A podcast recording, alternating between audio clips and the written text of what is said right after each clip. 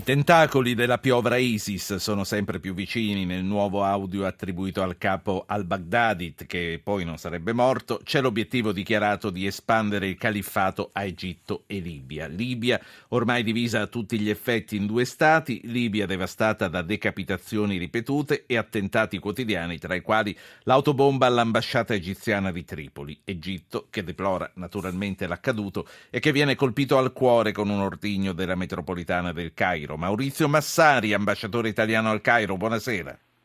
Buonasera, buonasera. Massari, che cosa, che cosa sta succedendo? Quali mutamenti sono in corso sulle coste settentrionali dell'Africa? Beh, sono mutamenti in corso che indicano una, una forte polarizzazione tra uh, forze eh, estremiste che fanno capo a gruppi jihadisti e comunque eh, sostenitori del, di questa idea del, del califfato e eh, gli stati nazionali eh, del mondo arabo più moderato, tra cui l'Egitto, eh, i quali naturalmente si oppongono al, all'estremismo di matrice islamista e, e, e all'idea del califfato che è un'idea sovranazionale.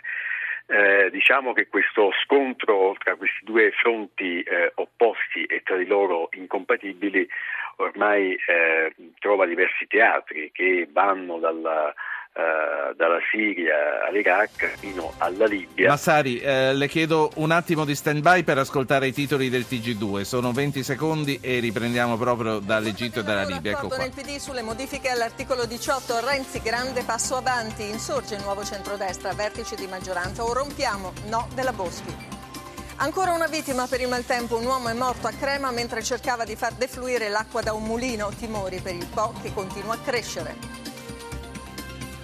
Tensione a Roma contro il centro per immigrati di Tor Sapienza, trasferiti minori, viaggio del TG2 in un quartiere della capitale dove potrebbe essere sperimentata una zona luci rosse.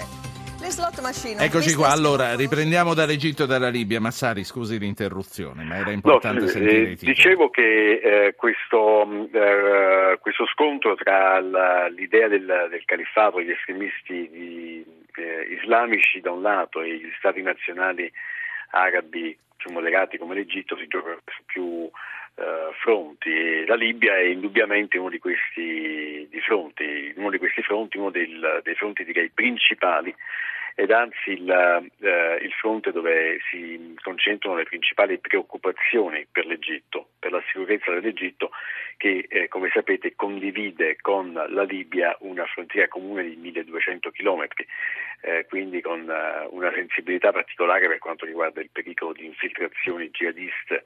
A che, punto, a che punto, stanno secondo i vostri servizi di intelligence eh, le infiltrazioni dell'ISIS in Libia? Stanno molto avanti? Beh, ci sono del, dei, dei, dei, segnali di infiltrazione eh, in, eh, in, in, Libia, senz'altro. Eh, eh in che misura eh, queste poi possono eh, in qualche modo essere esportate anche in Egitto eh, questo è tutto da vedere, però eh, evidente, la, è legittima direi, la preoccupazione dell'Egitto per eh, questo pericolo, eh, aggiungendo a ciò anche eh, il problema del Sinai per l'Egitto dove sì. eh, questa organizzazione jihadista eh, Ansar Beit el Makdis ha anch'essa eh, annunciato pubblicamente un'affiliazione all'ISIS quindi diciamo il, l'Egitto in qualche modo si ritrova ecco, con, Sinai, sì. ecco. E poi con tutto, sì, con tutto, il rispetto per le preoccupazioni dell'Egitto siamo parecchio preoccupati anche noi perché voglio dire siamo in Libia, stiamo parlando delle coste dalle quali partono eh, i flussi migratori, abbiamo sempre detto che i tagliagole sulle barche non arrivano, però a questo punto stanno sulle coste della Libia. Ma ehm, questo, su questo voglio arrivare dopo prima di salutarla, ora c'è un ascoltatore che chiede di parlare, è Armando chiama da Cisterna di Latina. Armando, buonasera. Ah, tutti. Senta, io conosco benissimo la Libia, l'Egitto, sono stato in Iraq, sono stato in Algeria. Sì, per, per lavoro immagino. Eh, io ero un dirigente di una società multinazionale. Sì. Allora. È pensionato, dire... è pensionato o se n'è andato? Sono pensionato. Sì, ok. Però mi piange il cuore perché eh, noi occidentali ci siamo fatti terra bruciata intorno. Per colpa nostra? Di... Sì, sì, guarda, io sono convintissimo che è proprio colpa nostra. Chi più ne ha più ne metta, così è stato fatto in passato. Tutti quanti hanno voluto intervenire e abbiamo rotto un equilibrio. C'erano i signori che erano dei personaggi che capivano bene il loro popolo e sapevano tenerli a freno, li sapevano tenere diciamo, entro dei limiti accettabili. Ah, gli estremismi erano controllati. Quindi adesso questi signori sono caduti tutti, li hanno fatti tutti i colori e avrebbero dovuto pagare.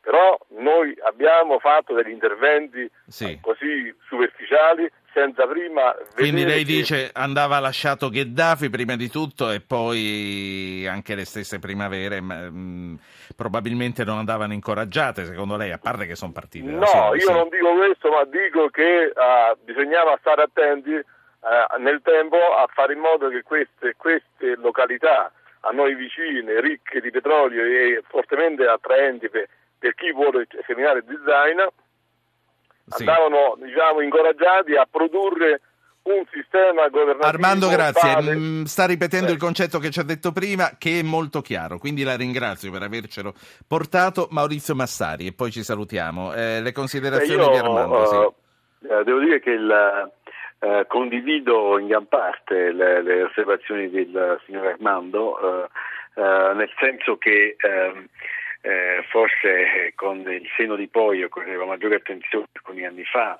eh, nel uh, sostenere certe uh, azioni in, in, questi paesi. Io credo che comunque l'equilibrio precedente, quello dei grandi signori o dei dittatori, era comunque un equilibrio uh, labile e comunque non sostenibile nel tempo.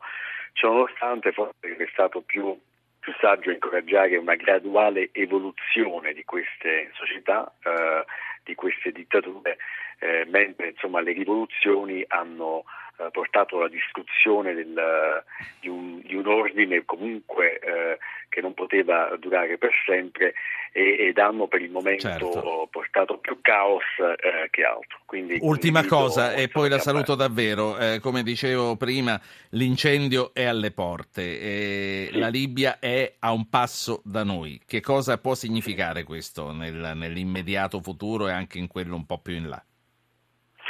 Beh, io credo che il, il pericolo diciamo, di insicurezza e anche i flussi migratori incontrollati naturalmente eh, per l'Italia è, è, molto forte nel senso che siamo tra i paesi chiaramente in prima linea più esposti.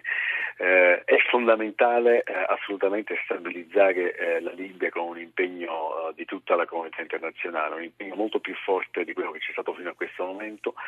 Eh, io credo che tutti i principali attori internazionali che hanno interessi in Libia e che oggi forse parlano voci un po' contrastanti e quindi sono anch'essi parte del problema, dovrebbero sedersi intorno a un po' e arrivare sì. nell'interesse di tutti, nell'interesse comune, a una strategia comune per stabilizzare la Libia. Fin quando non stabilizziamo la Libia non avremo neanche eh, non fine a questi flussi migratori questi pericoli per la nostra sicurezza. Ambasciatore Massari, grazie. Maurizio Massari, ambasciatore italiano grazie al Cairo. Grazie. grazie, a presto.